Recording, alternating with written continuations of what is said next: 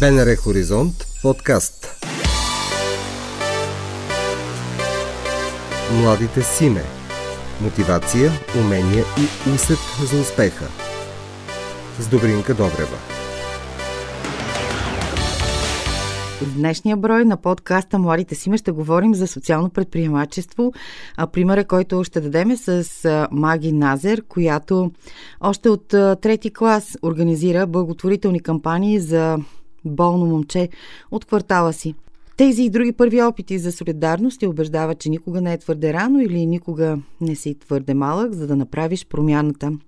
Маги има десетки международни проекти зад гърба си и е представлявала нашата страна като младежки делегат на много световни форуми. Здравейте, казвам се Маги Назер, на 29 години съм и съм основател и изпълнителен директор на Фундация Солидарност Действие. Ние сме младежка организация с седалище в Радомирското село Друган.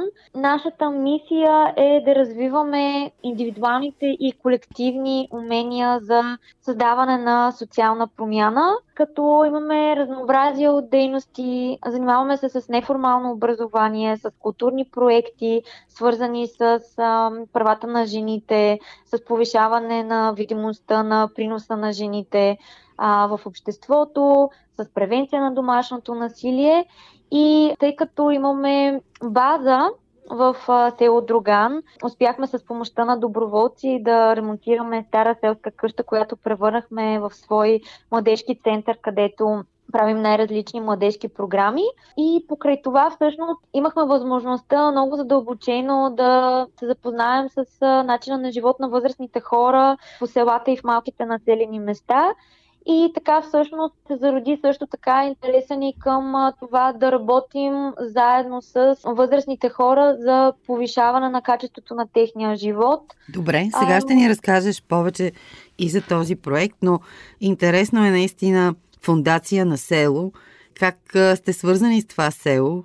Какви да. са предимствата? Това наистина е много различно от чисто логистично дори е много различно.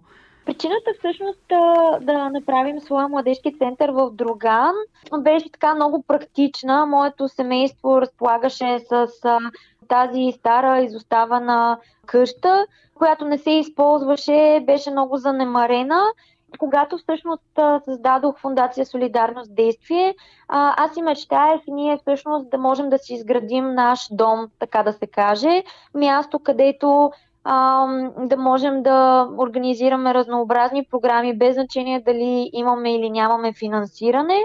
Това беше такава мярка за устойчивост, която беше много важна за мен като лидер да осигуря на организацията, така че всъщност да, можем наистина да се водим от мисията си, от промяната, която искаме а, да създаваме, без значение от това дали можем а, да си намерим а, външна подкрепа за всяко нещо, което ни се струва смислено да, да вършим.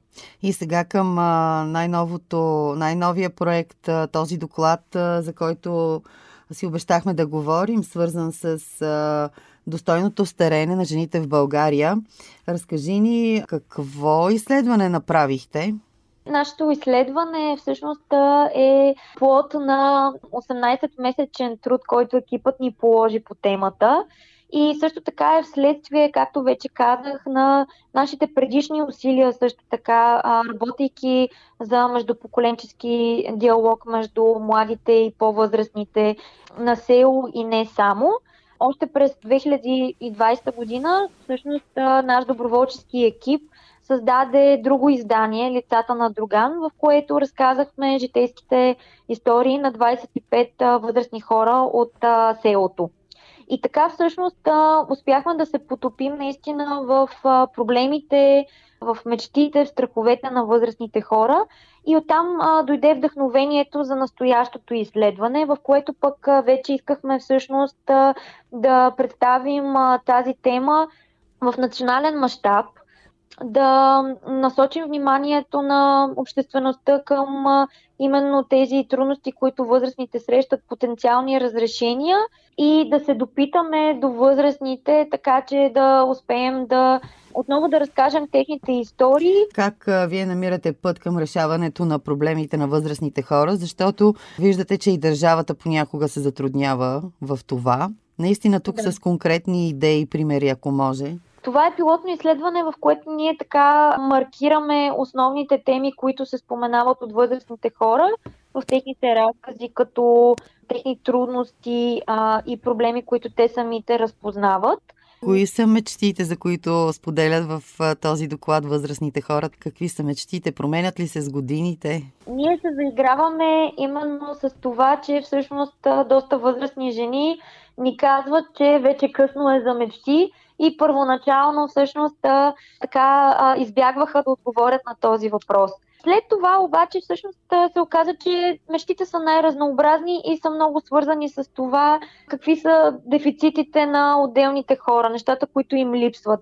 За някои, като всъщност най-маргинализираните от нашите интервюирани, те са съвсем простички, като това просто да имаш баня с топла вода и да можеш да поддържаш хигиената си. За някои то е всъщност да напуснеш защитеното жилище, в което си принудена да живееш а, поради измо, а, имотна измама. А, а пък за други всъщност е това да можеш да отидеш в а, институция, където да си обградена а, от хора и да не си в самота. Както става ясно, мечтите са много, много различни и за съжаление така сред възрастните жени има една загуба на надежда, коя, на която ние искаме наистина да се противопоставим въобще като общество да си позволим да мечтаем и да работим за осъществяването на мечтите си. В а, този доклад вие сте категорични, че застаряващото население в България има нужда от поколенческа солидарност. А, какво се очаква от по-младите като стъпка към възрастните хора?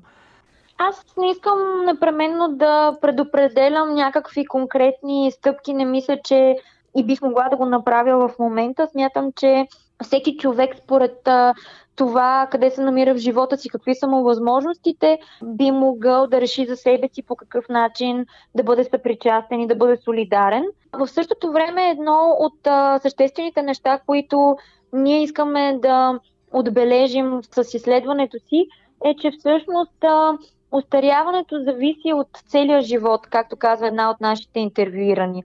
Тоест, ние виждаме, че това какви са условията за живот в напреднала възраст е изключително предопределено от целия жизнен път, който човек е извървял. И в този смисъл а, отново се връщам нали, на политиките за остаряването, а, които е необходимо да се развият и да се да, имплементират. Да. Те включват най-различни политически действия, които могат да се вземат включително за гъвкавост на възможностите за работа след пенсиониране и в напреднала възраст. Знаете, че а, въобще в Европа обществата са застаряващи и те първа всъщност а, ще бъде необходимо оставането на възрастните хора в, а, за по-дълго в а, работната среда. Проблемите с стареенето не засягат само възрастните.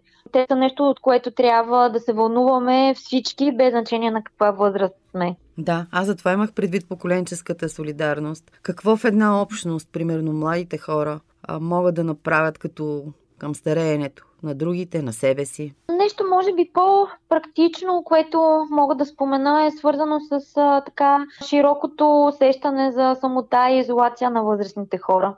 Така че според мен такива ежедневни, ежедневни действия, които можем да предприемам са в посока за нашите собствени възрастни близки, да се чуваме по-често с тях, да им обръщаме внимание, да им позволяваме да знаят повече за нас, за нашите, за нашите а, вълнения и по този начин всъщност и в двете посоки може да се случва обмен на идеи и учене през целия живот от една страна. Анкетирали сте жени от възрастни жени от а, Радомир и София. Какъв е профила на тези дами? Как те преживяват а, устаряването си? В смисъл сами ли са? В семейна среда ли са? Ние интервюирахме а, 14 възрастни хора, 13 от които са жени. Те са с а, както ромски происход, така и а, българи. Възрастта е от